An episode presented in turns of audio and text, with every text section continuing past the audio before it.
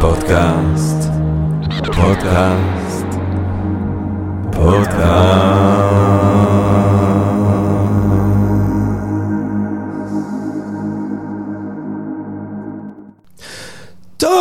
גבירותיי ורבותיי, ברוכות וברוכים הבאים לפודקאסט של Think and Make Different, פודקאסט למי שאוהב לחשוב ולשתות, אני ג'רמי פוגל ואנחנו רוצים להתחיל עם רגע של הודיה, לעצם היש, למציאות הזאת, לקוסמוס שמאפשר לנו להתקיים ולהיפגש כאן למרות הכל ולתן כל אלה, למען הרחבת הדעת, העמקת הידע, גירוי, אולי סיפוק הסקרנות, אולי רעיון נשגב ככה פתאום, סתם ככה ובעברית וכולנו ביחד, כיף גדול גבירותיי ורבותיי, וכמובן שעל הדרך אנחנו גם רוצים להודות לסקרינס, סקרינס, יש בינג' אחר, לרוב אנחנו מצטלמים גם בסקרינס, הפעם אנחנו מקליטים במקום אחר, אבל אפשר לראות את כל שאר הפודקאסטים שלנו בחינם בסקרינס, להירשם לשאר התכנים. Think and drink different, גבירותיי ורבותיי, עשר שנים של מיזם תרבותי, הרצאות, רטריטים, thinkdrink.co.il, בואו לפגוש אותנו, בואו אה, להיפגש ונלמד ביחד, ויהיה כיף גדול. טוב, גבירותיי ורבותיי, טוב, אני קצת צרוד אז אני מתנצל, אבל אי אפשר שלא להקליט את הפרק הזה. הפרק הזה, גבירותיי ורבותיי, יעסוק באיש אדיר, איש ענק, איש בשם ווינסטון צ'רצ'יל. ואתם יודעים, כשחשבתי לקחת השיחה המרגשת הזאת כאן היום, אז חשבתי שבעצם ההיסטוריה אה, קורית פעמיים. פעם היא קורית באירועים, אה, אולי הרבה יותר מפעמיים. היא קורית באירועים עצמם, האירועים עצמם קורים מתישהו, כן, תחילת המאה ה-20, אמצע המאה ה-20, אירועים קורים, ואז ההיסטוריה קורית גם באופן שבו אנחנו מספרים את האירועים, בנרטיבים שדרכם אנחנו מבינים את האירועים, בנקודות זווית שדרכם אנחנו פונים אל האירועים. ואני אומר את זה כי ווינסטון צ'רצ'יל הוא דמות נורא מעניינת באופן שבו סיפורים שאנחנו מספרים לעצמם על אנשים משתנים. בזמן מסוים בהיסטוריה של אנגליה הוא הגיבור האדיר, מי שהביס את היטלר, מי שעמד מול הנאציזם, הוא זוכה ללוויה אגדית במימדיה ובהתרגשות שהיא, שהיא גורמת לציבור. היום מנקודת זווית נאו או פוסט קולוניאלית מנקודת זווית אחרת, אנשים מדגישים צדדים מורכבים, בעייתיים, נבזיים בדמותו של איש שלא רק ניצח את היטלר, אלא גם קיים בצורה חסכת רחמים את הכוח הבריטי, האלים, הדורסני, בהודו ובמקומות אחרים. כדי לדבר על האיש המדהים הזה, שימשיכו לספר אותו לטוב, לרע, בכל מיני אופנים שונים ומשונים, אני מניח, בעשרות ובמאות שנים הבאות, אולי כל עוד בני אדם מספרים את הסיפור האנושי. אנחנו זוכים כאן, גבירותיי ורבותיי, היום בערב, או היום בצהריים, או זה לא משנה כי אנחנו באינטרנט, אז זה בוקר, צהריים, ערב, לילה. אנחנו זוכות וזוכים, ואני מתרגש מאוד לארח כאן שוב אחד מהאורחים האהובים עלינו כאן בפודקאסט, שדרישת הקהל הייתה כואבת, אנשים דרשו שתחזור. הקהל אמר, מתי חוזר? קובי חוברה, גבירותיי ורבותיי. זה אני, זה אני, זה אני. קובי חוברה הוא אחד מהמרצים הטובים בארץ בהיסטוריה. בוא, בוא נאמר את הדברים כפי שהם. אם היסטוריה זה לספר סיפור, אם היסטוריה זה לעניין את אנשים בהכפתקה האנושית לגווניה ולדורותיה, קובי חוברה הוא האיש. קובי חוברה מרצה במגוון רחב מאוד של פורומים של מקומות. הספר שלו, המטה של חסד, היסטוריה של הוצאות להורג, אפשר להשיג דרך האתר שלו, kobihistory.com k-o-b-i-h-i-s-t-o-r-y.com אני חושב שזה הפרק השלישי שאני זוכה להקליט איתך, קופי חוברה, והרהיטות שלך, העניין שלך, הידע שאתה צובר על הנושאים שעליהם אתה מדבר, הוא אוקיאני.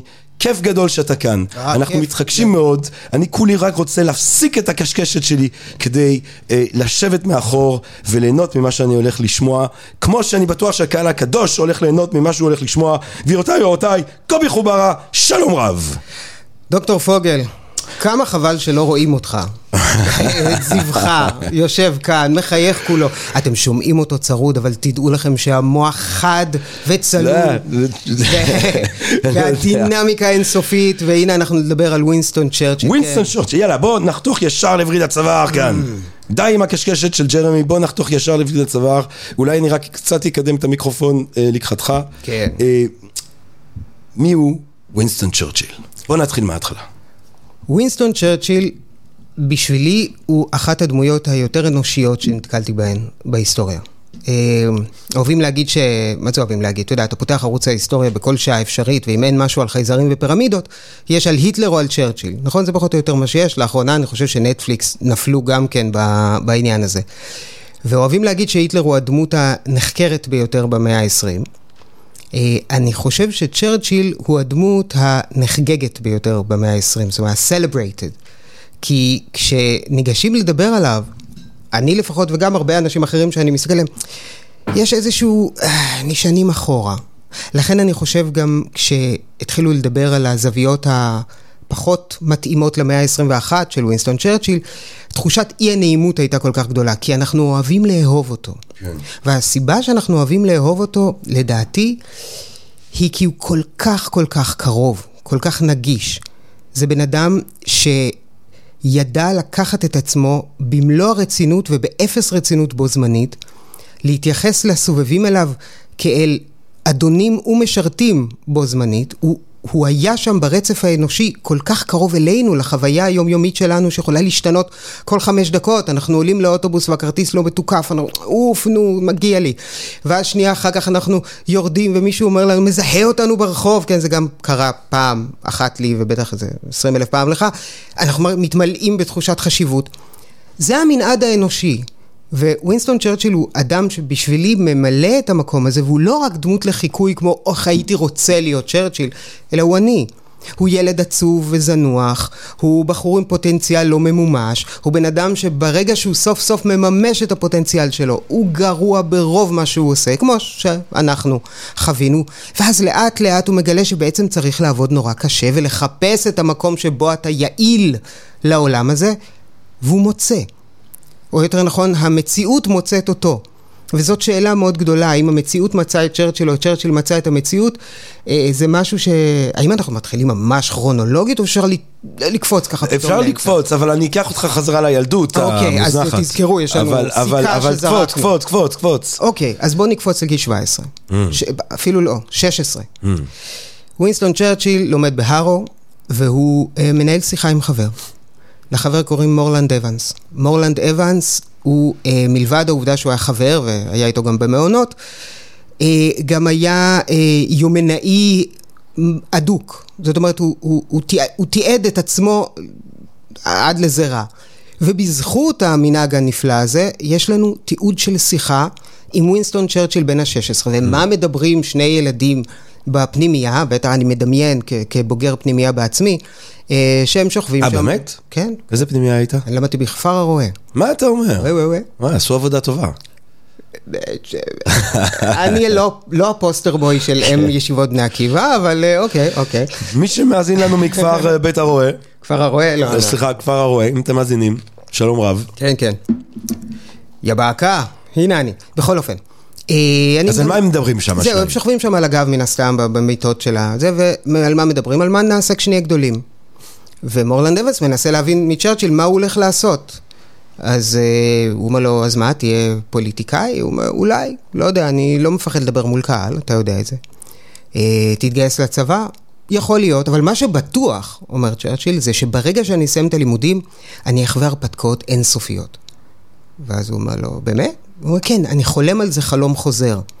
עכשיו, אני חייב להגיד שחלומות חוזרים נטשו אותי אה, בגיל הינקות, אה, לא יודע, היו לך הרבה חלומות חוזרים? לי, לי יש חלום חוזר שאני, שאני מסתובב בלילה ואני פתאום קולט שאני כאילו out and about in town, on the lash, כאילו שאני יוצא ושותה עם מיק ג'אגר וקית' ריצ'רדס. וזה קורה לי מלא פעמים, ואני אומר, יואו, איזה כיף לי, אני פה משתכר עם קית' ריצ'רדס ומיק ג'אגר, וזה כל כמה שנים לי, בחיים אגב, שלי. אגב, איך להתעורר מהחלום הזה?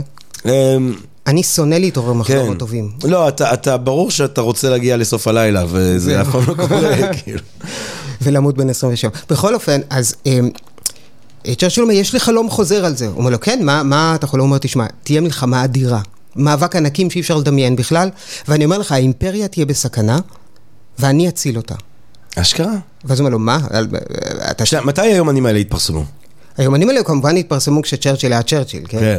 אבל uh, האם מורלנד אבנס זייף אותם? לדעתי לא, ואני עוד רגע אסביר למה.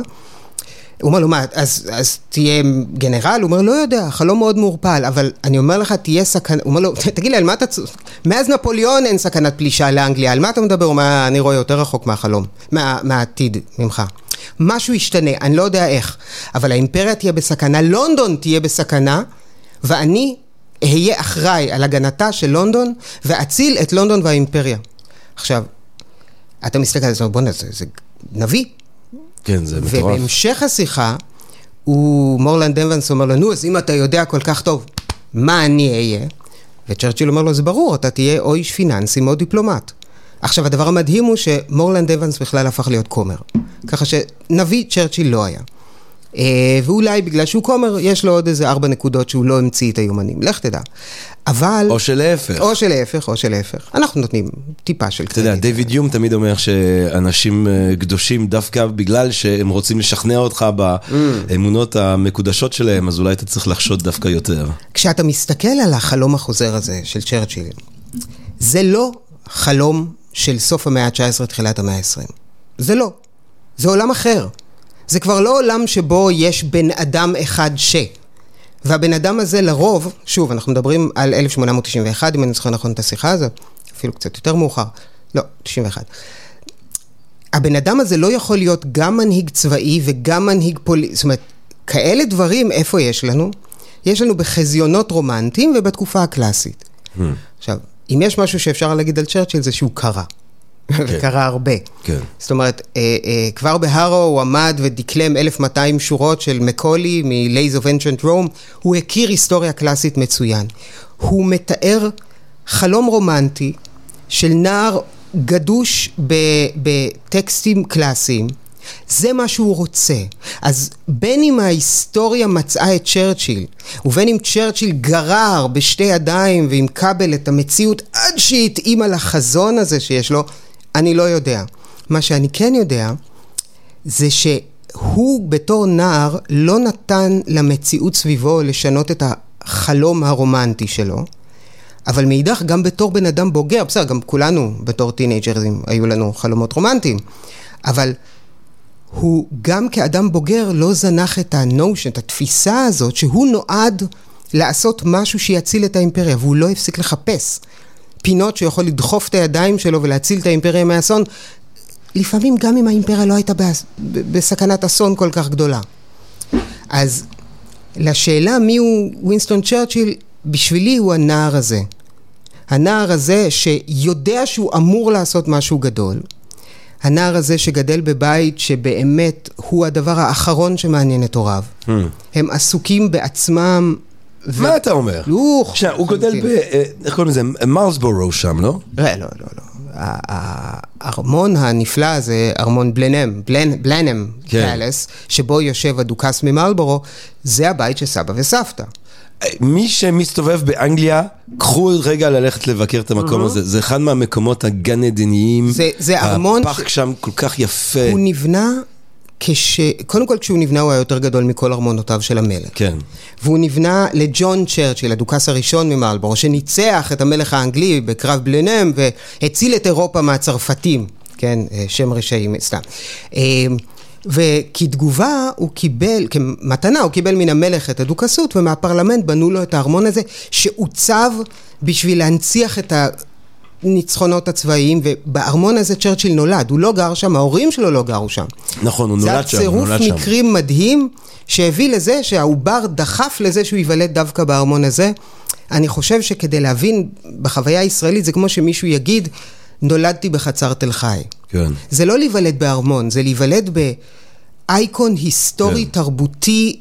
ב-Arch of Victory כזה, בסוג של... אה, נולדתי כן. בצריף בן גוריון, כן. זה, זה, זו, זו הרמה. אה, ושם הוא נולד, בחודש השביעי להיריון, כנראה, כנראה שלא, אבל אה, אתה יודע, לא היה, כל הכבוד, ב-1874, כן, לא ידעו בדיוק בדיוק. אין אולטרסאונד או מי שפיר או אתה יודע, את כל הבדיקות הללו, פשוט חישבו מנישואי הוריו, מה שפתח פתח לכל מיני עניינים. שם הוא נולד לאבא, לורד רנדולף, כבר חבר פרלמנט, פוליטיקאי צעיר ומאוד אני, מאוד... אני אוהב את זה שההורים כאילו ככה עוד לפני זה נתנו את עצמם לתשוק, לתשוקה שלהם. כנראה שהייתה שם, היה, זה סימן טוב אני חושב. הייתה שם התאהבות מאוד מהירה, כן. מאוד מהירה, הם התחתנו משהו כמו שבועיים אחרי שהם הכירו בפריז. אה, שנייה, שנייה. הם, אה, לא, סורי, אני נתקל פה במשהו מאוד שולי. כן, כן. אבל הם נפגשו שבועיים לפני שהם התחתנו, משהו כזה.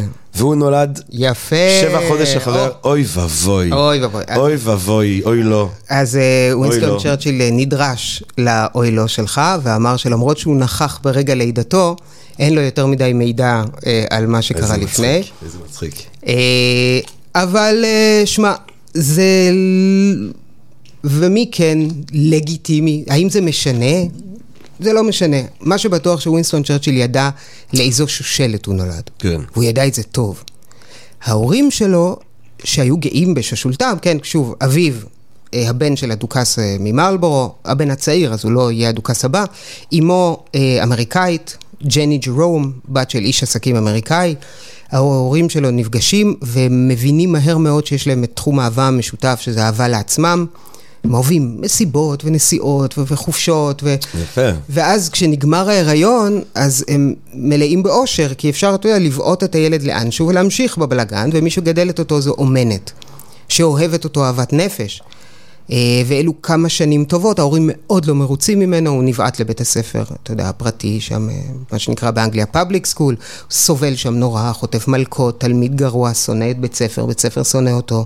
בהמשך הוא עובר בית ספר במצב קצת משתפר, מגיע להרו, ושם המנהל מזהה שראש בראש עם הילד הזה לא ילך. אז בפעם הראשונה מנסים להתאים את המציאות אליו.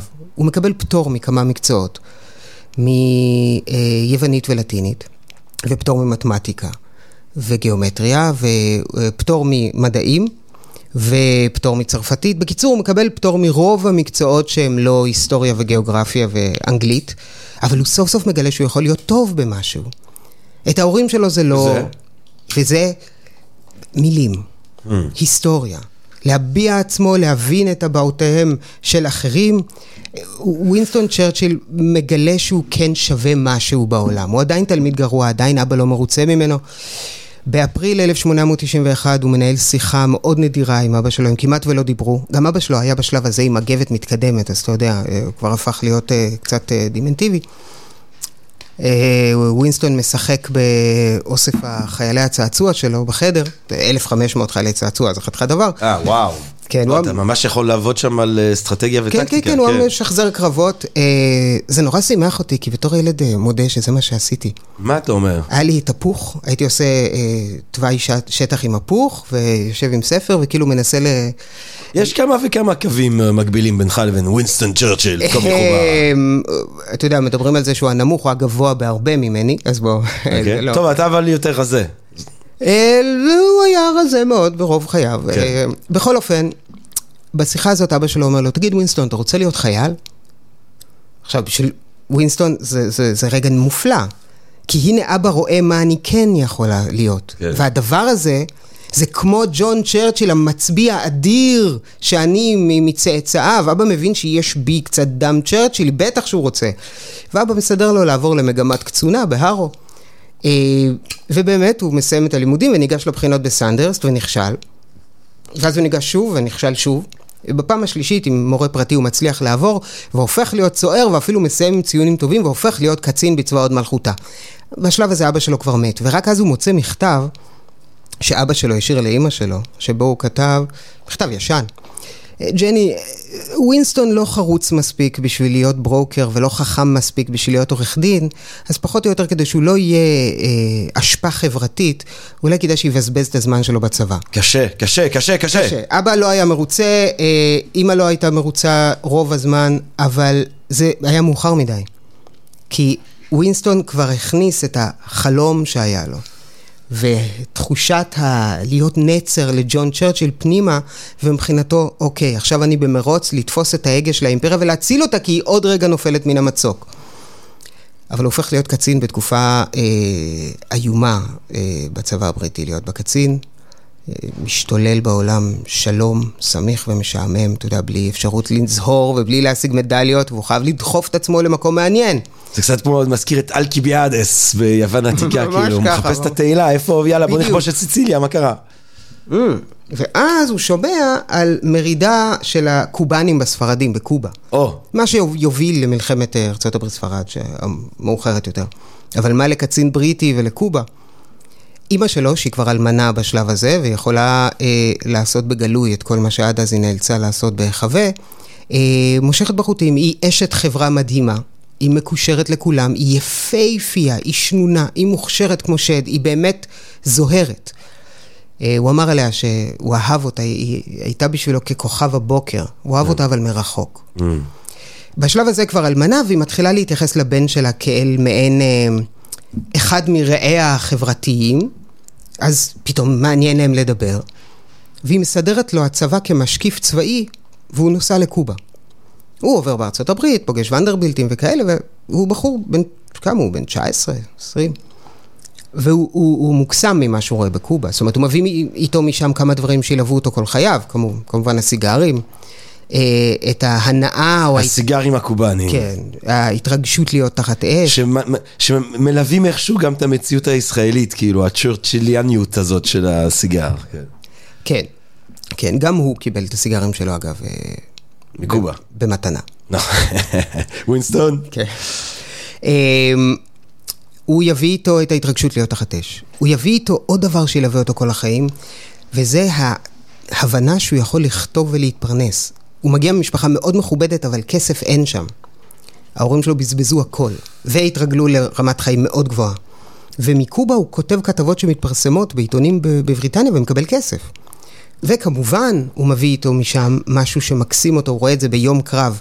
איך פתאום שני הצדדים בשעת צהריים מניחים את הנשק, דופקים שנץ, קמים וממשיכים להילחם, והוא מבין שלישון צהריים זה דבר נפלא, והוא יקפיד כל חייו לישון צהריים. Mm. הוא חוזר מקובה, הוא מגיע להודו, בהודו שוב משעמם לו, הוא מוצב בבונגלו, אה, לא עושים כלום. לא עושים כלום, מתאמנים עד 11 בבוקר, ואז כל היום חופשי. יש אה, חמיש, שבעה חודשי אימונים וחמישה חודשי חופש. בזבוז זמן טוטאלי. כן. אז הוא קורא המון ספרים, אבל הוא עדיין, הוא, הוא, הוא צריך לתפוס את ההגה. הוא חייב תהילה. הוא חייב את זה, הוא חייב את זה. והוא מבין שאם הוא רוצה להגיע למקום, לחדר שבו מוצב אותו הגה, הוא צריך לזהור. הוא כרגע בשלב הזה סגן משנה חמוד, מקושר חברתית, אבל לא... ואז הוא שומע, כשהוא בחופשה בלונדון, במרוצים, שפרצה מרידה. פרצה מרידה באזור מעבר מלקנד, זה גבול אפגניסטן-פקיסטן של היום, הספר של הספר של האימפריה. הפשטונים קמים ומורדים, הוא חייב להיות שם. אז הוא שוב מושך בחוטים, נעזר באימא, ואימא לא מצליחה לסדר לו הצבה צבאית, היא כן מצליחה לסדר לו להסתפח ככתב צבאי. ויש אה, עיתון לונדוני שמוכן לשלם לו על הטורים שהוא ישלח, והוא מגיע לשם.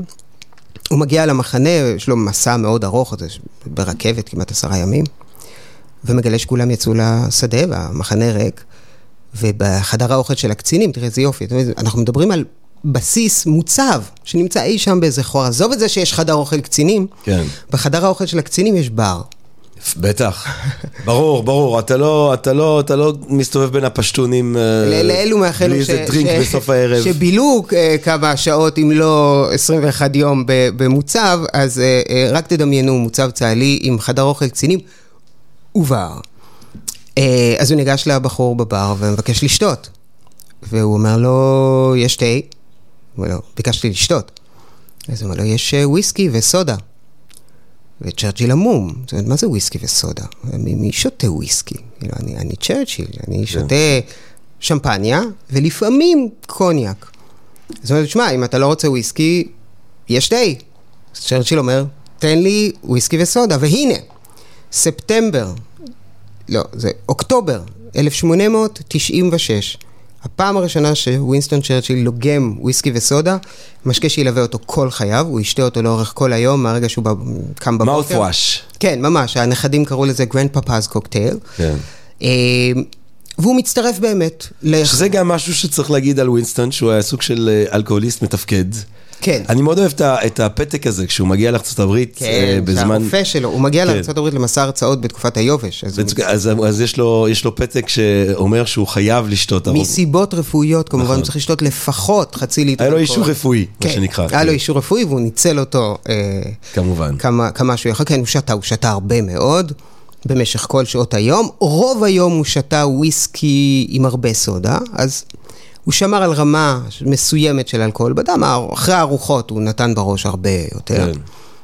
וזה לא מנע ממנו, עזוב לעשות... אה, יש את הסיפורים האגדיים של ההשתכחויות שלו עם סטלין, על גבול של תחרות שתייה ביניהם, כאילו. כן, אה, אה, סיפור אחד מאוד ספציפי, על... זה היה לדעתי בטהרן. סטלין וכמובן אה, רוזוולט, ויושבים שם, וזה נורא מעניין, נורא מעניין, עושים ארוחת ערב, זאת אומרת, אה, אה, רוזוולט שותה בעדינות, ככה מרטינים, צ'רצ'יל נותן בברנדי, כאילו כמה זה, וסטלין נותן בוודקה. ואז באיזשהו שלב, סטלין אומר, טוב, תקשיבו, אחרי המלחמה, אנחנו צריכים לחסל את כל מי, ש...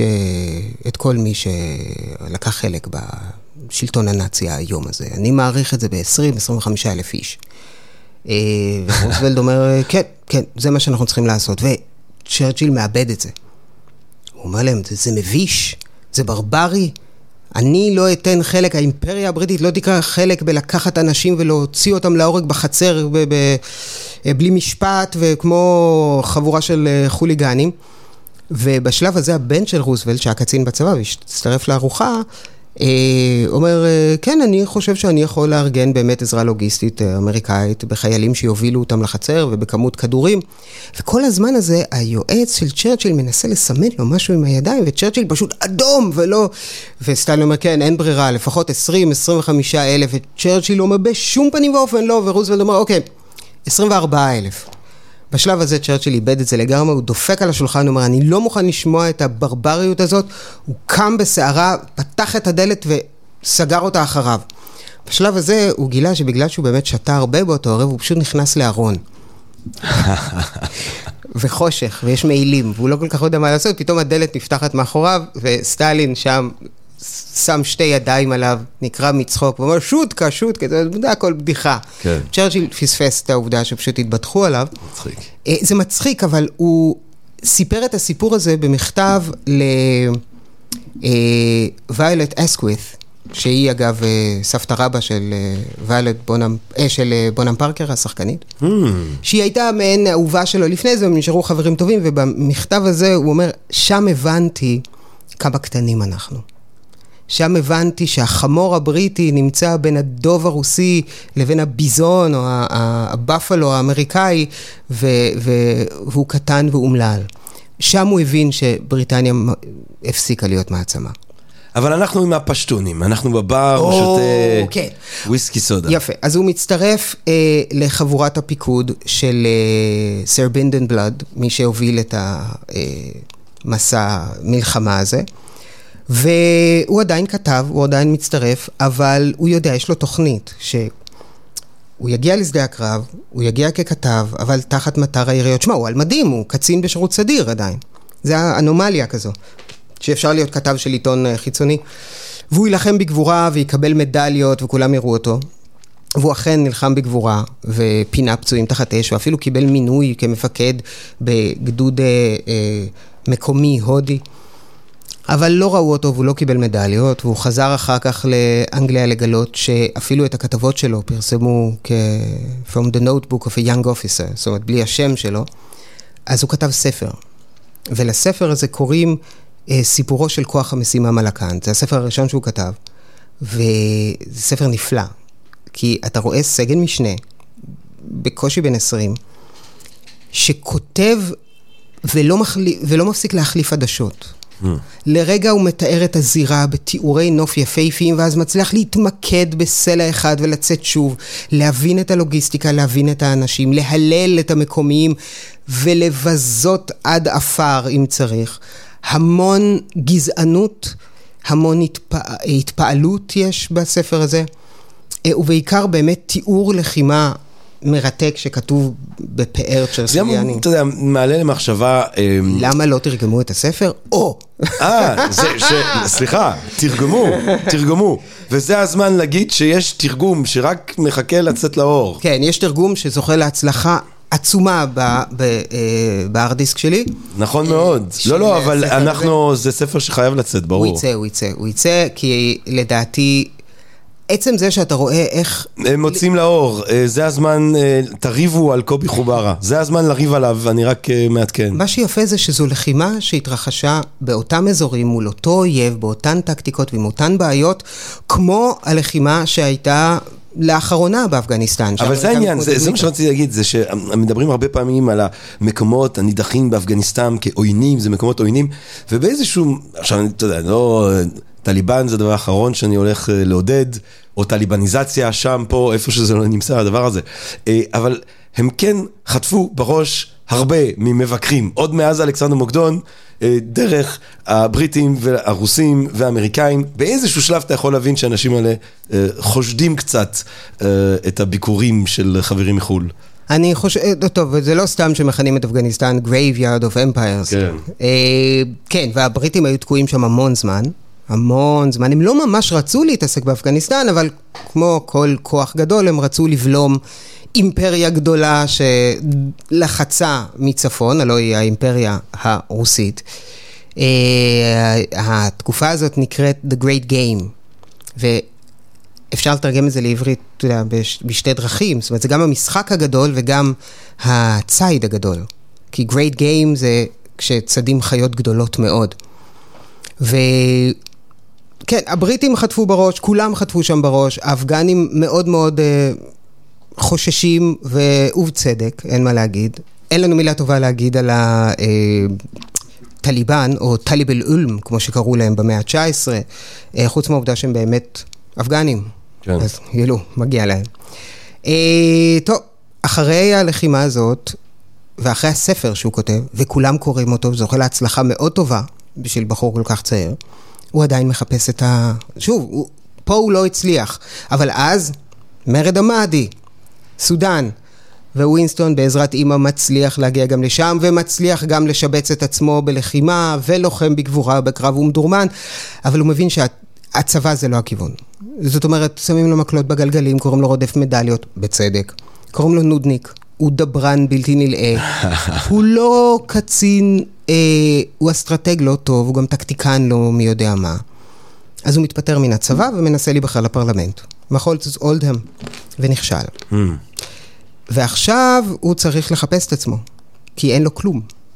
אין לו כסף, אין לו מקצוע, כן, אין לו כסף? אין יותר מדי כסף. אה, שוב, צריך להבין, מה זה אין כסף? אה, אה, הצ'רצ'ילים לא רעבו כן. מעולם, וכשאני אומר רעבו, זה אומר, הם מעולם לא נאלצו אפילו לעשות... לבשל.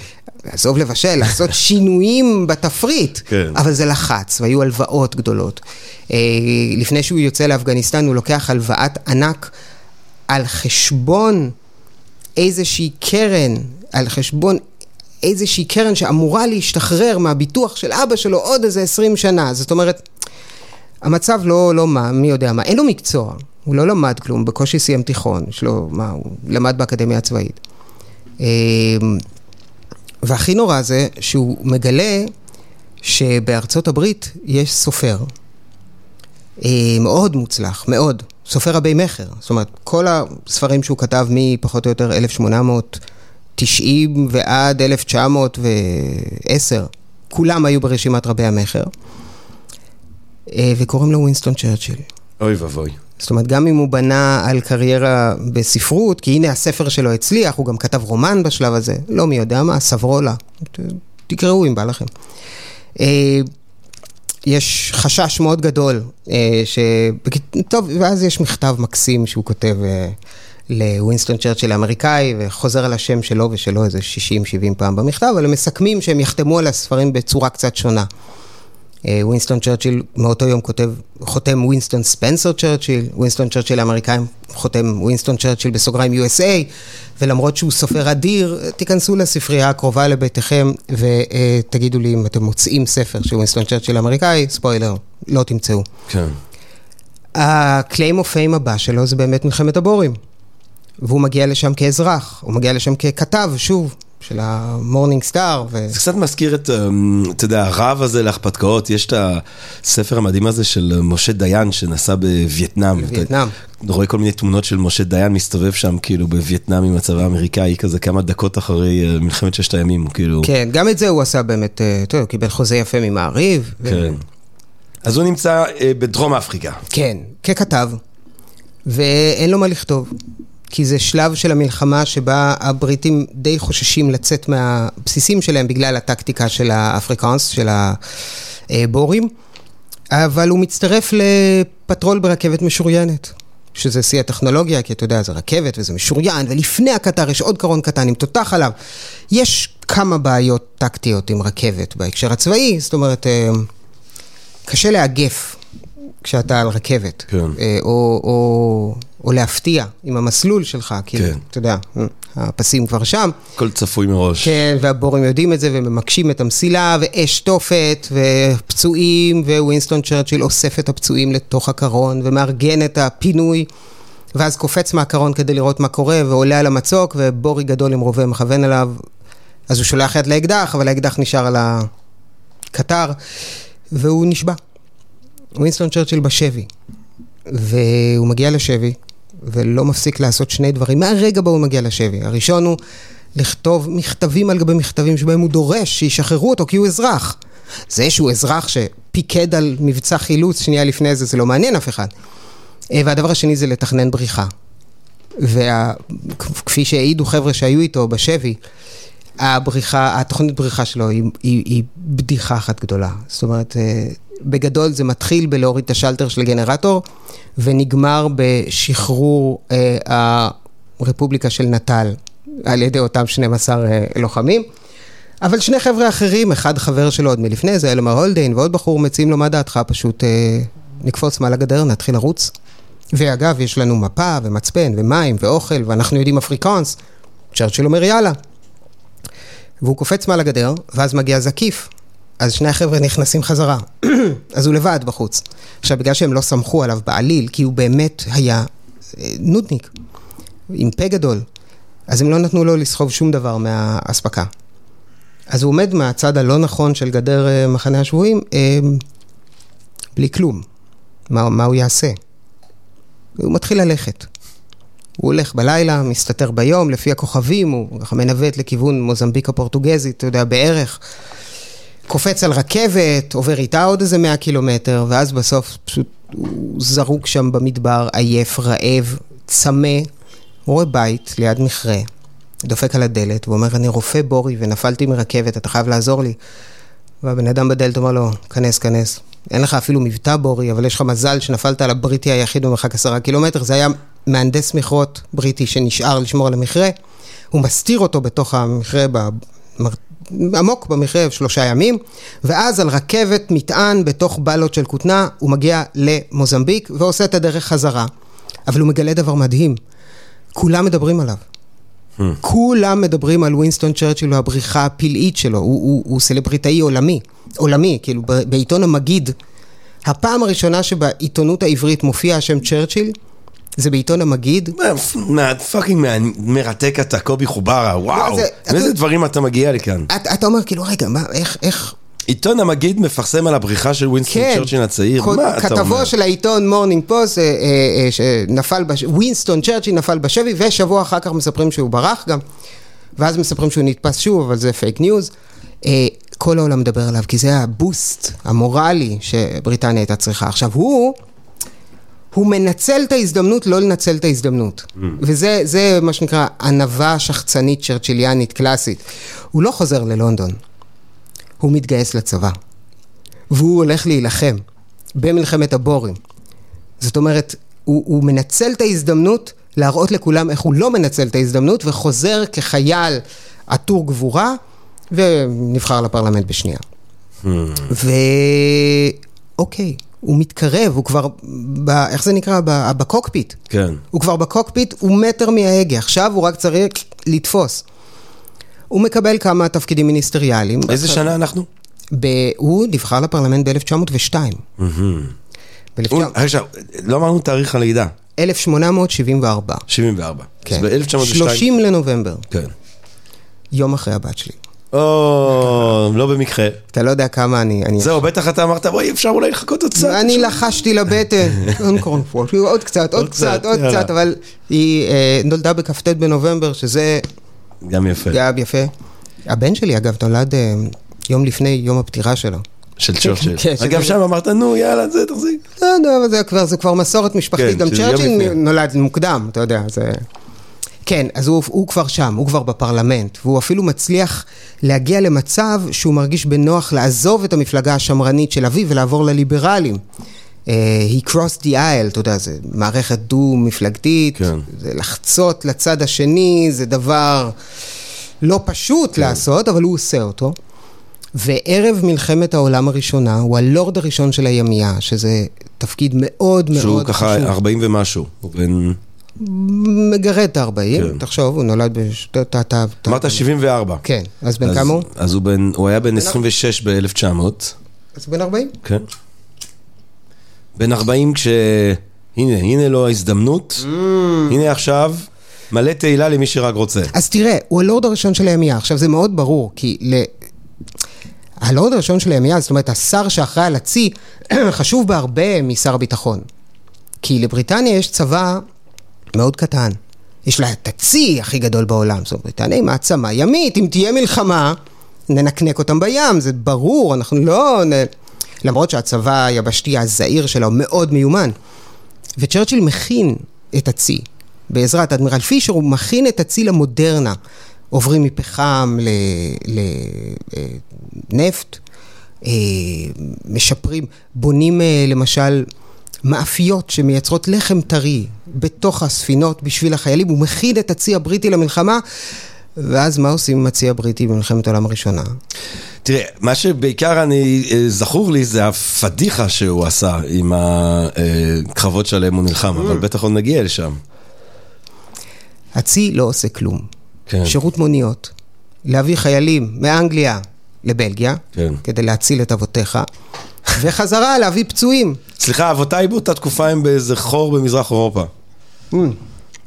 וצ'רצ'יל מתוסכל, הוא כותב במ- במברק לאסקווית', הוא אומר לו, האין דרך טובה יותר להפעיל את החיילים שלנו מאשר לשלוח אותם ללעוס גדרות תיל בפלנדריה, לוחמת, לוחמת חפירות, שום דבר לא זז. אבל אז נופל לו הרעיון, בוא נאגף את הגרמנים, יבשת אחת שמאלה. כן. איפה? גליפולי. בוא ננחת בחצי האי גליפולי, בדרדנלים, כן, הגבול של אה, טורקיה היבש... אה, אה, האסייתית וה... והאירופאית. טיק טק טוק, תוך שבוע כבשנו את חצי האי. תוך חודש קונסטנטינופול נופלת. כל האימפריה העות'מאנית, שגם ככה, עם כל הכבוד גוססת, מתפוררת. הגרמנים מסתכלים מעבר לכתף שמאל, אומרים גוטים הימל, אין כאן כלום, ונכנעים. מלחמת העולם הראשונה מסתיימת באמצע 1915, ומי הציל את המצב? ווינסטון צ'רצ'יל, gentlemen. צ'רצ'יל, וזה הרגע שלו. הוא יציל באמת את האימפריה ואת העולם. אבל זה לא הולך. או-אה, זה לא הולך. כן. אה, מערכת גליפולי מסתבכת, היא הופכת בעצמה להיות לוחמת חפירות, ואחרי כל כך הרבה אבדות, הבריטים גם נאלצים לסגת נסיגה משפילה, וכולם מאשימים, ווינסטון צ'רצ'יל. ובצדק, די בצדק. אה, הוא חוזר הביתה. מפקד כושל. מפקד שספג כישלון צורב. אסטרטג כושל. אסטרטג כושל. זה חשוב להגיד, אסטרטג כושל. באמת, הוא, הוא, זו פדיחה איומה. הוא מתחיל לסבול מהדיכאונות שילוו אותו במהלך חייו. בלק דוג. כן, הכלב השחור שמלווה כן. אותי. ולכן אני אף פעם לא עומד קרוב מדי לקצה רציף הרכבת, הוא אמר. כן. אה, אה, שזה תיאור אה, כן. כל כך מדויק של, של הקווץ' הדיכ... הדיכאוני, הדפרסיבי. אז הוא מחליט לעשות את הדבר היחיד שאי פעם הצליח לו. הרי מה ה-claim of fame? מה הוא הצליח? מה הוא הצליח? בתור שר אוצר הוא לא היה טוב, בתור שר פנים הוא היה micro-manager. מה הוא הצליח? לברוח. הבריחה שלו הייתה of fame, הוא יברח, והוא בורח לחזית. מי שהיה אחד משלושת השרים החשובים באימפריה הבריטית מתגייס כמפקד גדוד, והולך להילחם בחפירות. והוא עושה את זה. והחושים. חושות, סליחה. אה, מה, בשוחות, שוחות. שוחות, שוחות, שוחות, אוי ואבוי, אלוהים ישמור, שוחות. חושות זה... כן, זה החושות. מלחמת העולם הראשונה הייתה בחושות. כן. כולם נלחמו בחושות. זה יהיה, מלחמת העולם השלישית תהיה בחושות. כנראה, כנראה. שוחות זה הראשונה, השלישית זה יהיה בחושות. אה, ואחרי כמה חודשים הוא חוזר חזרה ומנסה לשקם את הקריירה הפוליטית שלו, והוא מקבל עוד כמה תפקידי שר, אבל הוא לא טוב בזה. הוא לא טוב בזה. הוא שר אוצר לא טוב, מסבך אותם עם סטנדרט הזהב, אינפלציה, הפגנות, הוא, הוא שר מושבות שמסבך את האימפריה עם מלחמת אזרחים באירלנד, כן, ההסכם שנעשה שם, שהוביל למלחמת אזרחים ולכאב ראש היסטרי. הוא מסבך את האימפריה עם פה, עם פלסטינה, עם מסופוטמיה, אה, והוא מתחיל להידחק אחור. הוא מתחיל להידחק אחור. זאת אומרת, הוא כבר לא מקבל תפקיד מיניסטריאלי, הוא הופך להיות backbencher, מה שנקרא, יושב שם מאחורה, אנשים לא באים יותר לשמוע אותו. הוא כבר זקן.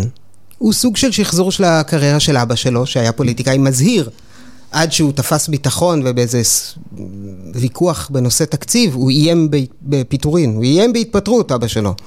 וראש הממשלה קיבל את ההצעה, ואכן הוא התפטר. וקו התחיל את הצלילה שלו, וצ'רצ'יל בטוח שזה המצב גם, הוא במדבר הפוליטי. אנשים לא באים לשמוע את הנאומים שלו, כי גם הנאומים שלו לא מתאימים. זו אימפריה שמלקקת את פצעיה אחרי מלחמת עולם.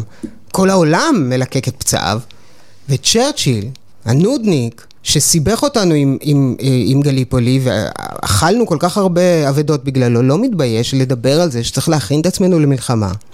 שצריך לשים עין על מה שנבנה בגרמניה. מחרחר מלחמה חוצפן, זקן נרגן. אה, אוסקר ויילד יגיד, אדם עם עתיד מזהיר מאחוריו. אה. ובגדול... אדם עם עתיד זהיר מאחוריו זה גדול. אוסקר זה תמיד, תמיד הבונמו, כאילו. כן. חוץ מהתביעה, זה היה קצת טעות ללכת לתבוע שם את mm. הבא, אבל חוץ מזה, תמיד המשפט המדויק. הייתה לו את המילה הנכונה, וזה לא חוכמה של אה, תחתית המדרגות. אוסקר, אם אתה שומע אותנו, אוהבים אותך מאוד. כן, כן, כל הכבוד, כל הכבוד. אמ, ובגדול, מי ששולף אותו מהנפטלין והופך אותו לרלוונטי, זה בחור שנולד ב-1889, הלו הוא... אדולף היטלר. כי אם היטלר לא... שונר אדולף. שונר. ככה כינו אותו, אדולף היפה. די פרפלוכטה קורפורל. יבול. הקורפורל המטונף הזה. הוא אפילו לא היה קורפורל אגב. כן. הוא, לא, הוא היה גפרייטר. תראה, בוא נגיד שבכל המידות הטובות שיש לאדולף, אמינות היא אף פעם לא הייתה אחת מהן. וכשהיטלר פולש לפולין, ומבינים ש-he means business, כן.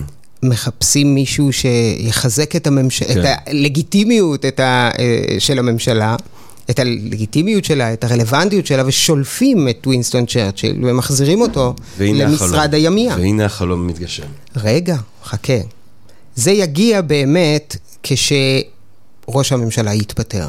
נבל צ'מברלין. כשצ'מברלין מתפטר, ובו ביום שהיטלר פולש לצרפת, בלגיה, לוקסמבורג, הולנד, בבת אחת, אה, צ'רצ'יל הופך להיות ראש הממשלה. הוא לא נבחר, הוא ייבחר, הוא בחר להיות ראש ממשלה פעם ראשונה בגיל, בשנת 51. רק תחשבו בין כמה הוא היה לעזאזל. אבל הוא ראש הממשלה. כן. ואנשים לא... זאת אומרת, העם הפשוט שמח שמישהו שדיבר ביזנס. אני אוהב שאתה מעשן סיגריות ואתה משאיר אותם, אתה מעשן רק חצי סיגריה בעצם.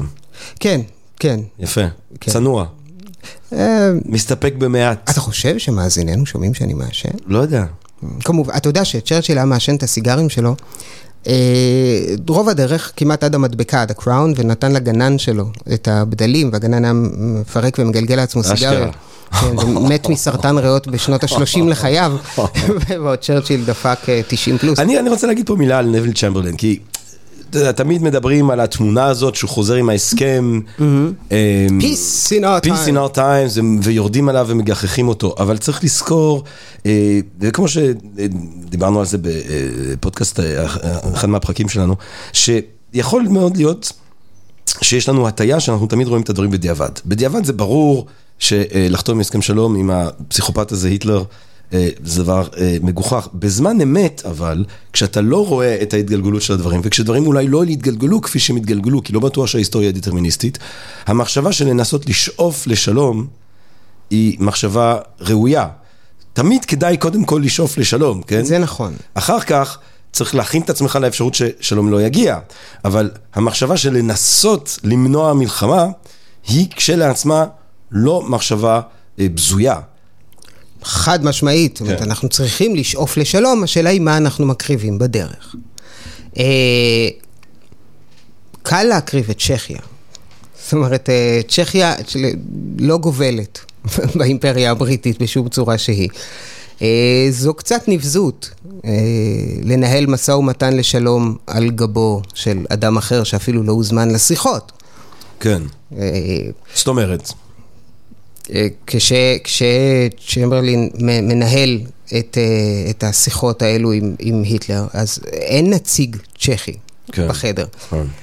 כמובן שבואו נזכיר שגם לקראת סוף המלחמה, צ'רצ'יל מנהל משא ומתן על חלק, חלקיה של אירופה יחד עם סטלין, בלי שהנציגים יותר מדי יושבים בחדר, אבל זה גם, זוהי המציאות. בגדול, האם, צ'מ, האם צ'מברלין האמין שהוא יביא שלום? האם הוא ניסה לדחות את המלחמה? זו שאלה טובה.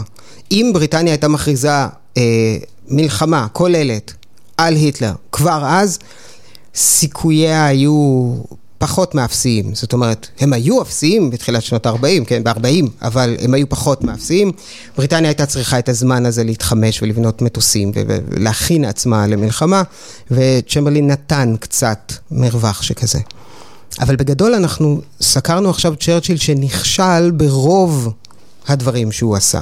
לא בכולם, הוא עשה כמה דברים יפים, הוא פיתח את הביטוח, את הביטוח הלאומי קצת יותר בבריטניה, אה, אבל הוא לא טוב בכלום. אז במה הוא טוב? והוא הופך להיות ראש ממשלה כשמול האימפריה עומד מצב די דפוק. היא לבד. Hmm. אירופה כבר מתחת תחת העננה הנאצית. ארצות- המגף הנאצי. המגף הנאצי. אה, ארצות הברית ניטרלית. ברית המועצות כבולה בהסכם ריבנטרופ מולוטוב, גם כן. אין לבריטניה שום סיכוי צבאי. כך שאסטרטג צבאי, מי יודע מה, היא לאו דווקא צריכה.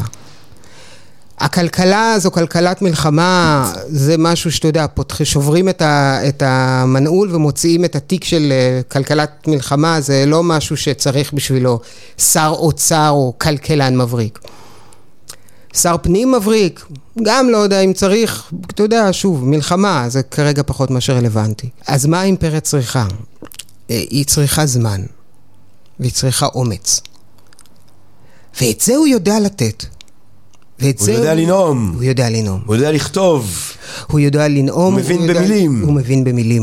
הוא מבין במילים. כשאני אומר יודע לנאום, אתה יודע, זה, זה מעניין. יצא לך להאזין לנאומים של ווינסטון צ'רצ'יל? מי, למי לא? למי לא ביום סגרירי פתאום שם We will fight on them on the beaches, we will fight on them in the streets, אבל אתה on שמעת, on. אבל מה שמעת? שמעת גבר מאנפף, שמדבר בקול יחסית מונוטוני. לא, אין שם סערה.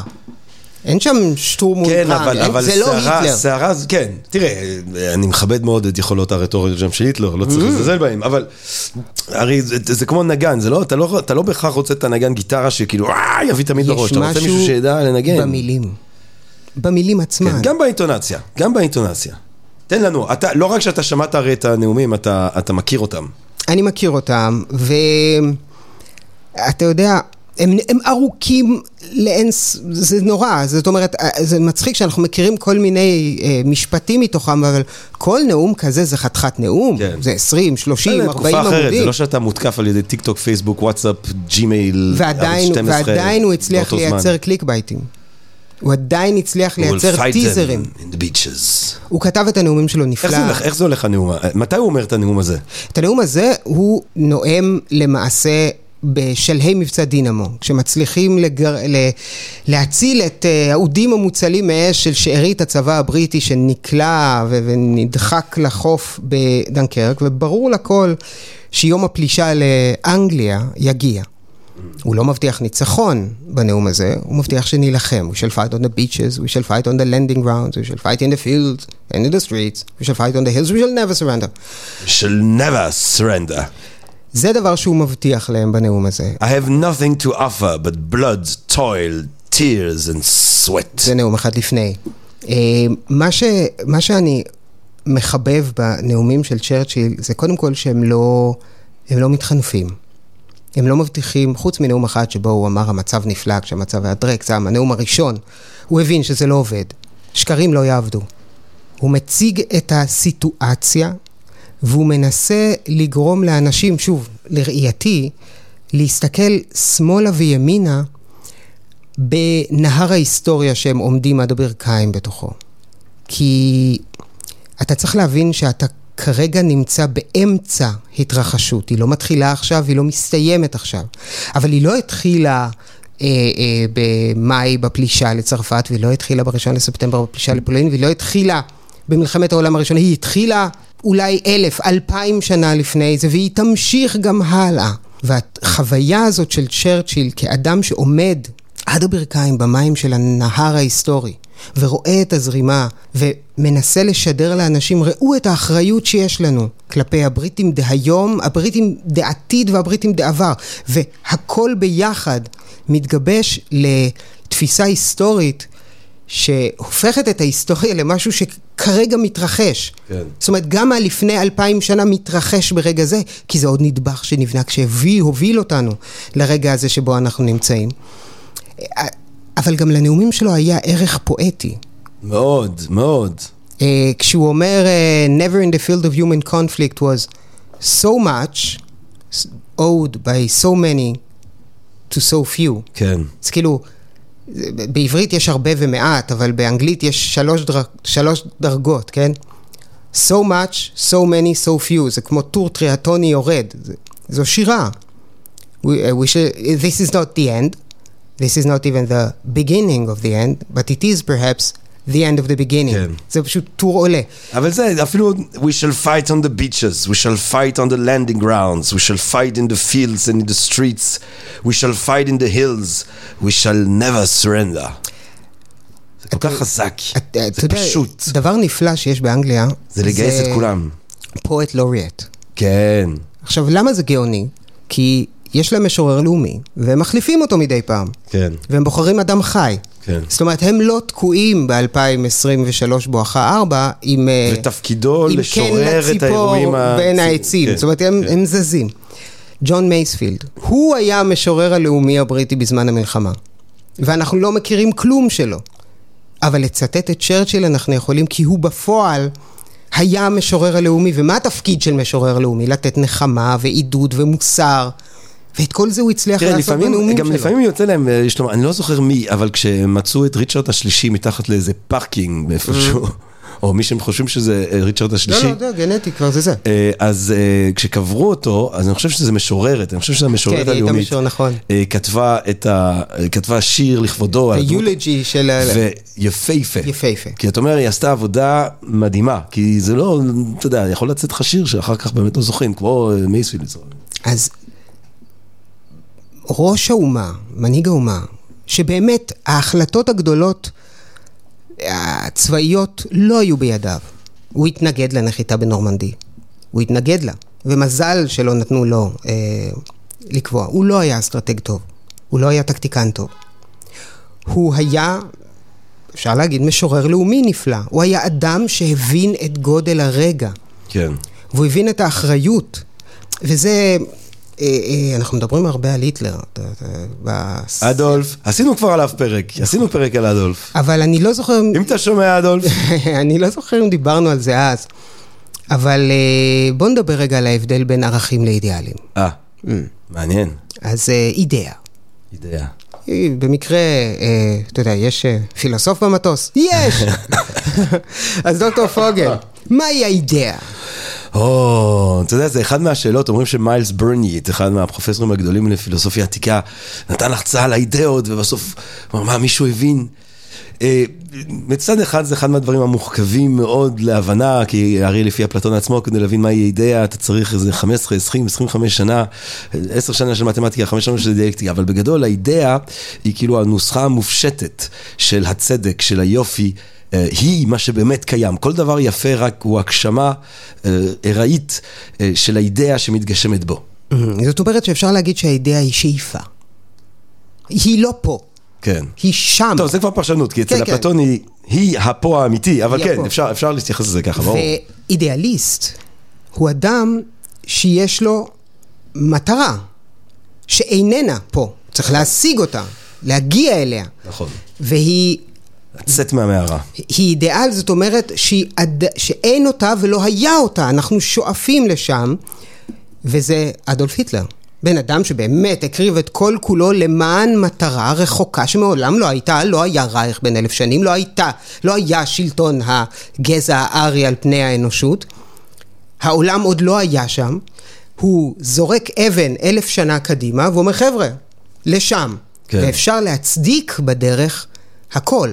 כן. כי אנחנו בטרה אינקוגניטה, באדמה חדשה, לא היינו שם אף פעם. קובי חוברה, אם לא היית ישראלי יהודי שמדבר בעברית, היה אפשר להוציא את הקטע הזה מחוץ להקשר בקטע רע.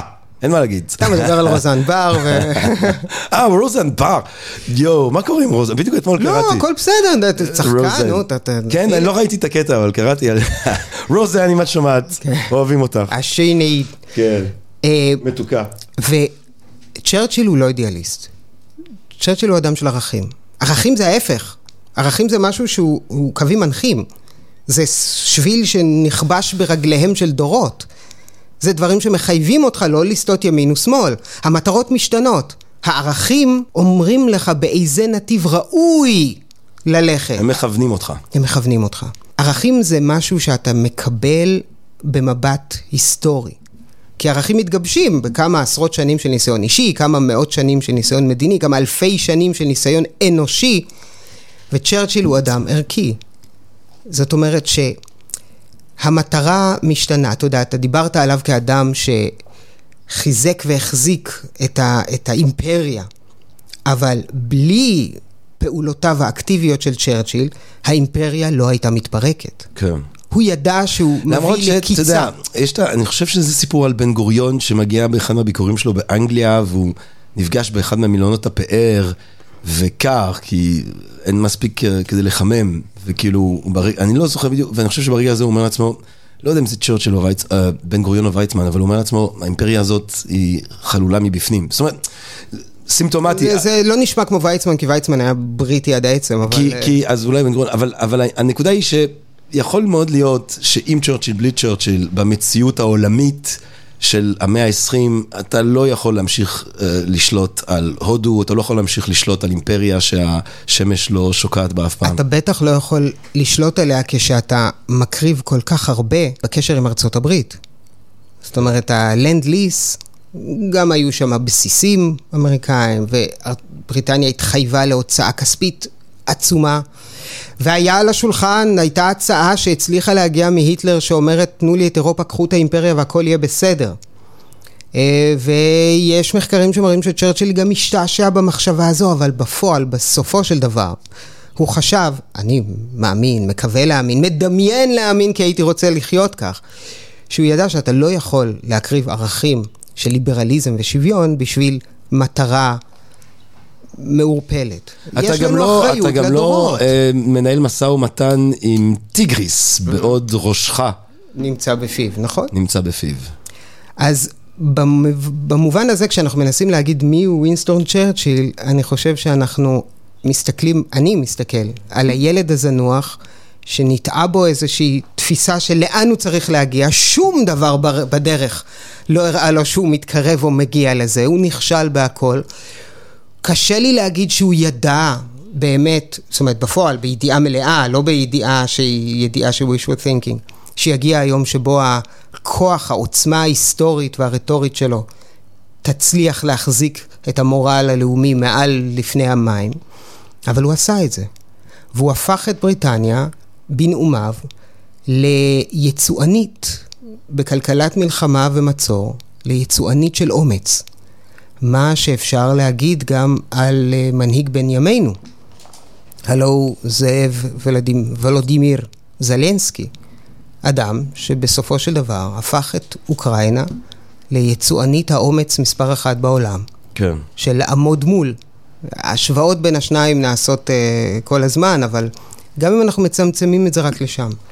הוא ידע שכרגע זה מה שלבריטניה יש לתת, את ההיסטוריה שלה, את העוצמה שלה, את מה שהיא כבר עשתה ופיתחה ובנתה בדם, ב- ביזע, במלחמות אזרחיים, ב- בעליית מלכים ונפילתם, אבל היא בנתה משהו. היא בנתה institution, היא בנתה מוסדות גדולים, חזקים, שבו זמנית, כמו הכנסייה האנגליקנית, לוקחים את עצמם ברצינות תהומית ובקלילות של country club. זה, זה דבר מופלא, אני ראיתי את ההכתרה. וראיתי כמה יפה, איך אפשר בו זמנית לעשות משהו שהוא כל כך מגוחך, ועם זאת, כל כך מרגש. כן, כן, וואי, אין על הטקסים, אין על הטקסים הבריטים. כי, כי יש משהו שם ב- בתפיסה של הבחירה. זאת אומרת, אנחנו, אנחנו, זה מצחיק להגיד במונרכיה בחירה, כי אף אחד לא בחר במלך, אבל בפועל אפשר להגיד שבריטניה במאה שנה האחרונות בוחרת להמשיך את מוסד המלוכה. כן. זאת אומרת, היו רגעים שהעת הייתה נכונה לפרק את זה בעדינות, והם לא עשו את זה. הם לא עשו את זה. אולי מוסד המלוכה זה מה שהציל את בריטניה בשנים הסוערות של שנות ה-20 ה-30, בלחץ הפשיסטו-אוטוקרטי של כן. העולם, לשחרר קצת. האמת, אחד מהטיעונים, אני תמיד גם, אני לא יודע, אני מאוד אוהב, מאוד אהבתי את אה, אליזבת, אה, אני גם ראיתי אותה פעם, מאיזה 20-30 מטר. זכית? אה, אני מאוד מאוד אוהב את הטקסים, אני מתרגש עד דמעות, אבל אתה יודע, ברמה הפוליטית אמרתי, "אה, מה זה הדבר הזה וזה, והיה לי חבר בריטי פעם, שהוא דווקא לא הייתי מצפה שהוא יהיה רויאליסט בשום צורה, אבל הוא אמר לי את הטיעון שככה נשאר איתי, שאם ה-Head of State הוא מישהו שאתה בוחר אותו, נגיד כמו בארצות הברית, אז ברגע שאתה מבקר את הנשיא, אתה לא פטריוט, אתה בוגד באיזושהי צורה. אה, אם ה-Head of State אה, הוא מלך או מלכה, אה, אז אתה יכול לבקר את הראש ממשלה עד מחר, אתה יכול להשפיל אותו, הפטריוטיות שלך היא לא בספק, ועובדה שבתוך המאה ה-20 אה, ובתוך מאות שנים, אנגליה כן הצליחה להחזיק איזשהו סוג של משטר יציב, היא הצליחה לא ליפול, לא לקצוות, לכאן או לכאן. אה, אז יכול להיות שזה משהו שאתה צריך לגעת בו בזהירות במוסד הזה. אני באמת חושב ש... אני אישית, התחושות, החוויות שלי מקריאה ו- ו- והתבוננות, הן התערובת הנפלאה הזאת של רצינות תהומית וקלות ראש. משהו שאפשר לראות אצל צ'רצ'יל כל כך יפה. אה, הוא, בשביל הבריטי הממוצע, באמת היה אנגליה. זה אולי עוד אחד מן ההסברים למה ברגע שמסתיימת המלחמה, הוא מפסיד בבחירות. כן, שזה סיפור מדהים. בעצם, מתי הוא מפסיד? הוא מפסיד ממש בשלהי המלחמה, המלחמה עוד לא הסתיימה, במזרח היא עדיין ממשיכה, גרמניה נכנעה, והוא מפסיד בבחירות, והלייבור עולה, והוא מרגיש מאוד פגוע. הוא עולה עם מי, עם מי זה אז? עידן? מי, מי... לא, זה אולי מיסטר אטלי זה כן. שיפין, שיפס, כן, כן, כן, זה אטלי. עידן זה היה... כך, כן. זה בהכפתקה שלנו בסיני. בסיני. כן. והוא מאוד פגוע, אבל אם אנחנו מנסים להבין, קודם כל, באופן כללי, ממשלות אה, ליברליות יותר עולות אחרי מלחמה אה, כוללת. כי החיילים חוזרים, הם רוצים לשנות, הם אכלו חרא, והם רוצים את זה. וצ'רצ'יל נתפס, אתה יודע מה, עכשיו, אחרי שאמרת את זה, אולי הוא כאילו הפך להיות ה-head of state מבחינתם, והם לא יכולים לבחור בו. אמ, הוא עושה הרבה טעויות במסע בחירות הזה, הוא קורא ללייבור ולאנשיו גשטאפו, כאילו שזה לא היה חכם. אשכרה? כן, אה, הוא, אה? הנה גשטאפו, sort of ways, כאילו וכאלה. אמ, אז הם אומרים לו, "ה- ההערכה בציבור אליו לא יורדת, הוא פשוט מפסיד בבחירות. הוא, הם לא ראו בו מנהיג שיכול לבנות את האומה מחדש. אה, אחרי שמוציאים כל כך הרבה חיילים לשדה הקרב, הם רוצים לחזור ולדעת שמצמצמים את הפריבילגיות ונותנים יותר, וכלכלה יותר אה, סוציאלית, אם לא סוציאליסטית. זה פחות הלך, וב-51 הוא נבחר לר- לראשות הממשלה. תחשוב על זה, 51, מדובר באדם מאוד זקן. כן. והוא ימשיך עד 55.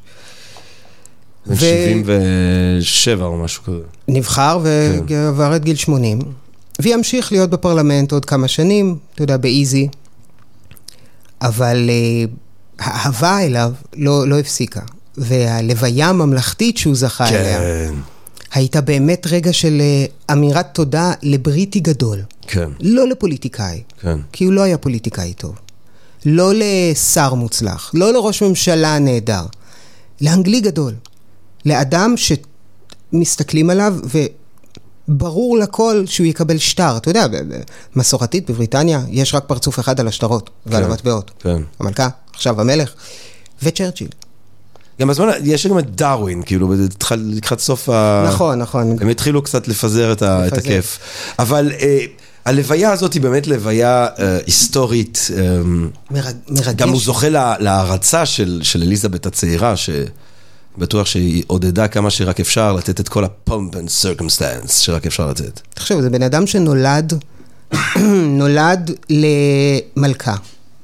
זאת אומרת, לבריטניה של מלכה, הוא משרת בצבאה של מלכה. כן. הוא מתעצב בתקופה ויקטוריה. הוויקטוריאנית, והוא מסיים, והוא משרת ומסיים, משרת כראש ממשלה נבחר, ומסיים אה, תחת מלכה. אה, הוא, אתה יודע, באנגלית רוב השמות העצם אה, אין להם מין.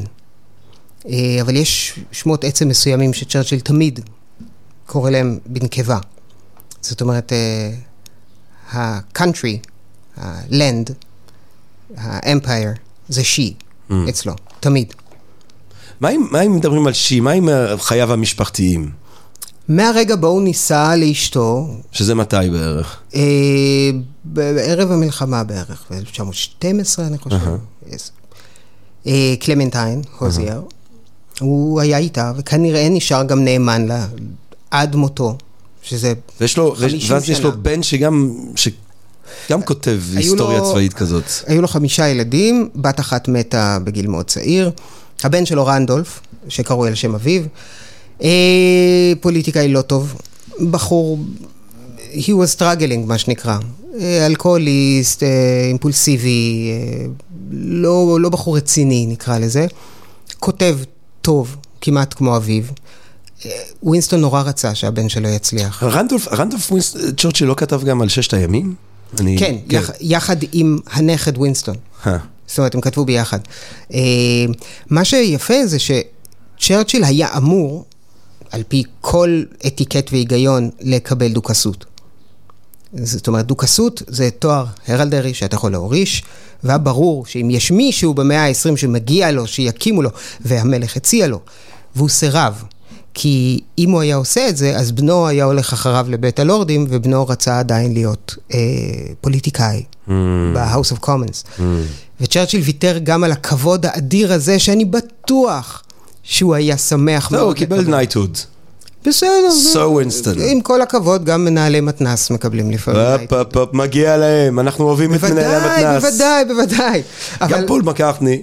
גם פול מקארטני, אבל אה, צ'רצ'יל ויתר על הכבוד האדיר הזה שהגיע לו בכל מיד, כדי לתת לבן שלו הזדמנות, וזה לא הלך. הבן שלו גם, הם היו ביחסים איומים של אהבה ושנאה וצעקות, והכל היה רגוע יותר כשרנדולף לא היה. אה, ובנותיו, דיאנה, שרה ומרי, ומרי גולד הקטנה שהלכה לעולמה. תגיד, מה, אם אנחנו אה, חושבים על, ה, על האיש האדיר הזה, מה, מה, ואני גם יודע שהוא, הוא, אתה יודע, אנשים כמוך, אתה קורא כל כך הרבה על צ'רצ'יל, זה בן אדם שמלווה אותך כאילו ברמה מאוד אינטימית כבר אה, שנים. אה, מה, איך, מה המבט שלך על הביקורת הבאמת פוסט-קולוניאלית פוסט הזאת, על המבט היותר ביקורתי ומוצדק בהרבה מובנים, אה, מן הסתם, אה, במאה ה-21 כלפיו, כלפי המפעל שלו, הוא הפך להיות מי בעצם דמות אה, שהיא קונצנזוס, שהיא דמות שבאמת, כמו הבולדוג הבריטי ווינסטון, הופך להיות דמות שהיא מורכבת, אפילו, הייתי אומר, אתה יודע, יש תרבות ביטול, אז מידה מסוימת של ביטול על... אני הכבוד לא, ש- ש- אתה יודע, אני לא חוקר, זכה. אני לא חוקר תקשורת. כן. אז אני יכול לדבר רק בתחושות. כן. שמן הסתם wishful thinking נכנס פנימה. אני מרגיש שהקולות המנאצים הם רמים, אבל לא רבים ולא קונצנזואליים. זאת אומרת, המקום שלו, לפחות בחברה הבריטית, נמצא ועומד. לגבי הביקורת עליו, אנחנו אוהבים היסטוריה. היסטוריה היא דבר שנבנה ומתפתח. אנחנו לא יכולים לשפוט דמות ויקטוריאנית שפעלה, ווינסטון צ'רצ'יל הדמות ויקטוריאנית שפעלה במאה ה-20, זה כאילו האנומליה שלו. וגם כדמות שפעלה במחצית הראשונה של המאה ה-20, אנחנו לא יכולים לשפוט אותו בכלים של המאה ה-21, כי אחרת, אתמול נסעתי בקו 125 ועברתי ליד רחוב שאול המלך, שדרות שאול המלך, רחוב דוד המלך, כיכר לשעבר מלכי ישראל. האנשים האלו היו צמאי דם, רוצחים מטונפים, נואפים, גזלני נשים וקרקע. האם אנחנו נוריד את, של... את השלטים אה, של רחוב דוד המלך? לא. כי אנחנו אומרים, בסדר, הוא היה בתקופת הברזל. נו, הייתה תקופת ברזל אחת, מה לעשות? כולם היו ככה. Mm. האם ווינסטון צ'רצ'יל היה יוצא דופן לתקופתו? כן, אבל לאו דווקא ברעה. זאת אומרת, אדולף היטלר היה יוצא דופן לתקופתו. אתה מסתכל, הוא לא היה חלק כן. מהבומבות. זה דבר אחד שאפשר להגיד על אדולף. he turned heads. כן. אה, אה, שמים לב כשהוא נכנס לחדר, וכשאני אומר חדר אני מתכוון להיסטוריה האנושית. כן. אני לא חושב שאפשר לשפוט את ווינסטון צ'רצ'יל ואת מעשיו. בוודאי שמי שיגיע עכשיו מנהיג ויגיד, אני הולך להגשים אה, אסטרטגיה צ'רצ'יליאנית, אה, אה, מה שנקרא כלשונה במאה ה-21, אז האיש הזה הוא גם אוויל, גם צ'רצ'יל היה אומר לו לא לעשות את זה. כן. יש טקסט נפלא שצ'רצ'יל כתב, הוא כתב אותו ממש אחרי שהוא איבד את ראשות הממשלה, זאת אומרת שהוא לא נבחר לראשות הממשלה, uh, הכל מתחיל מזה שבארוחת ערב, uh, גם רנדולף היה שם וגם הבת, והיא שאלה אותו, הם שיחקו משחק של אם היית יכול להזמין מישהו לארוחת הערב שישב פה בכיסא הריק, את מי היית מזמין?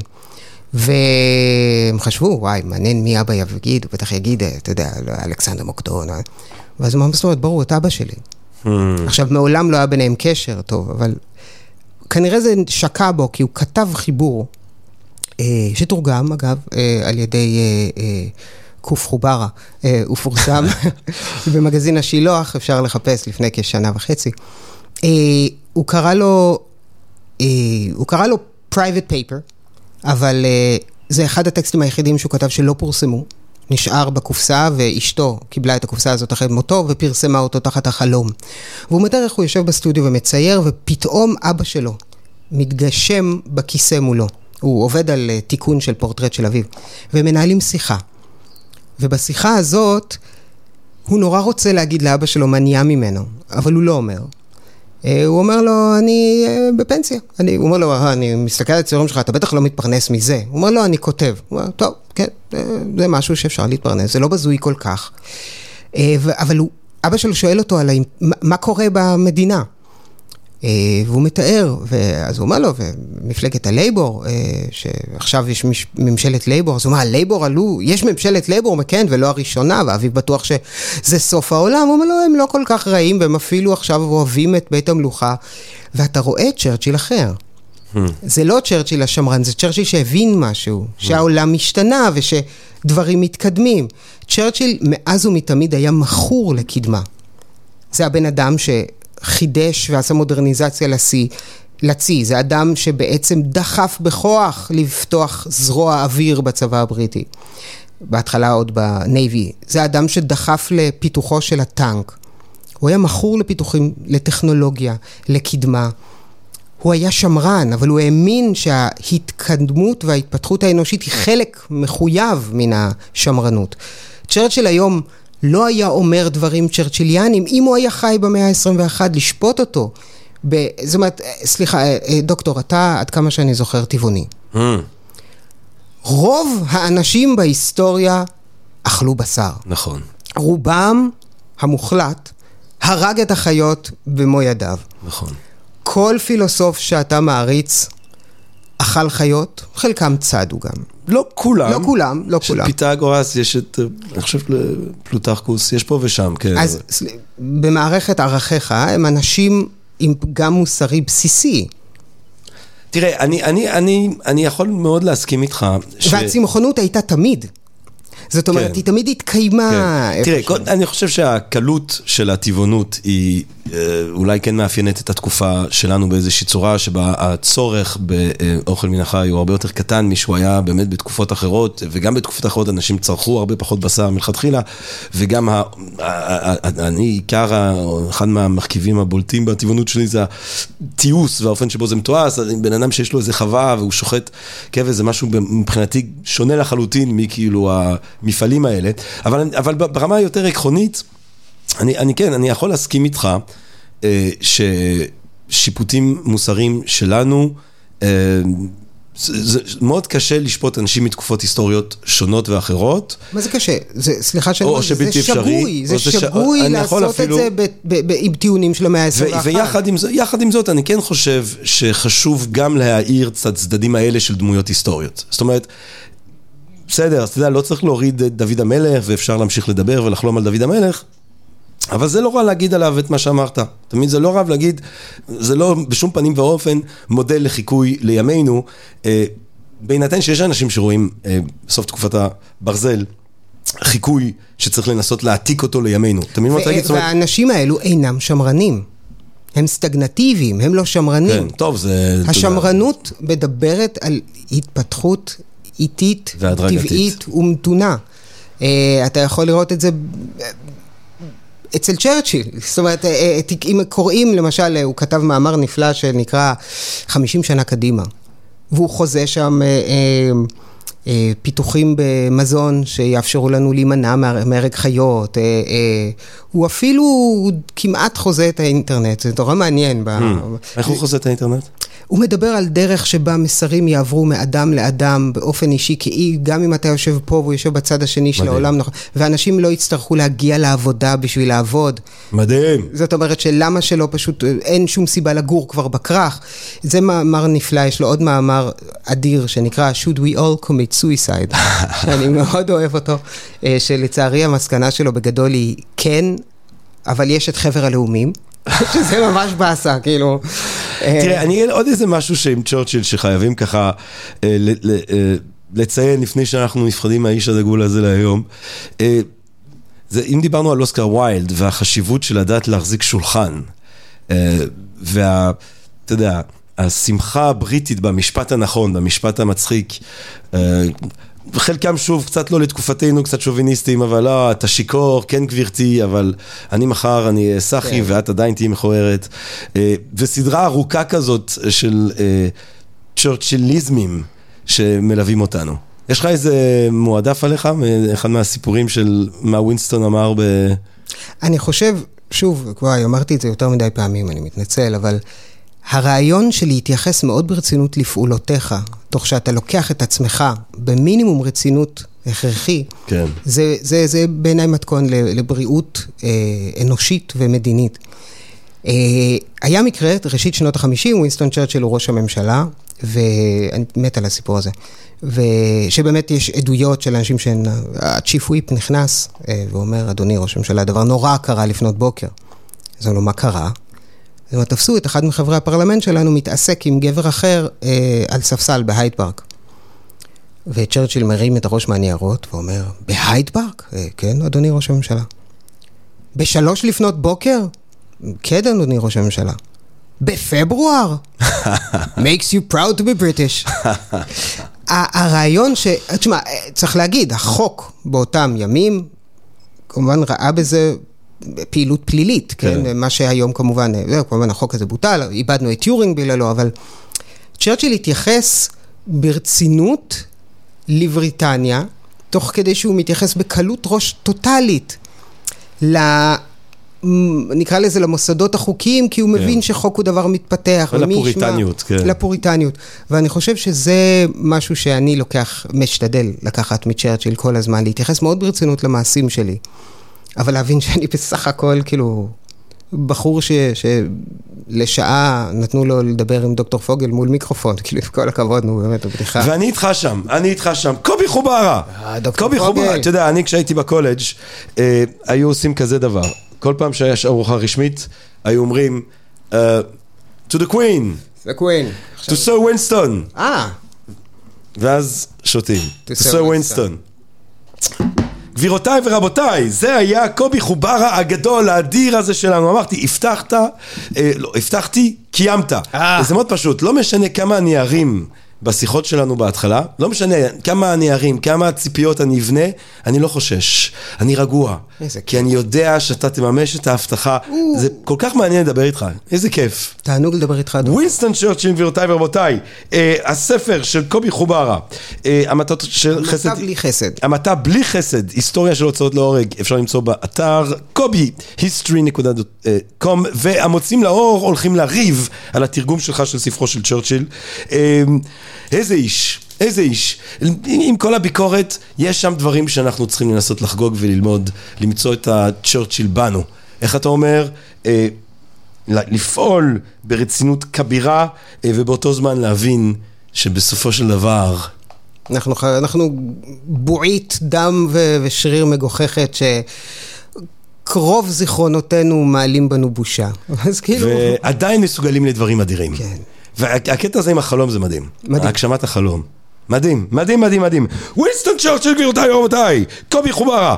אה, אני רוצה מאוד להודות לך שבאת אלינו כאן היום בפודקאסט של Think and Ring Different, אני מקווה מאוד שנהנתם מהפרק הזה, הקהל הקדוש שלנו. אני מקווה מאוד שתהנו מהפרקים שבעזרת השם נמשיך ונקליט. ומה אני אגיד לכם בינתיים? רק בריאות, רק הגשמת חלומות, אהבה, אהבה רבה, ונשתמע. תודה רבה. פודקאסט, פודקאסט, פודקאסט.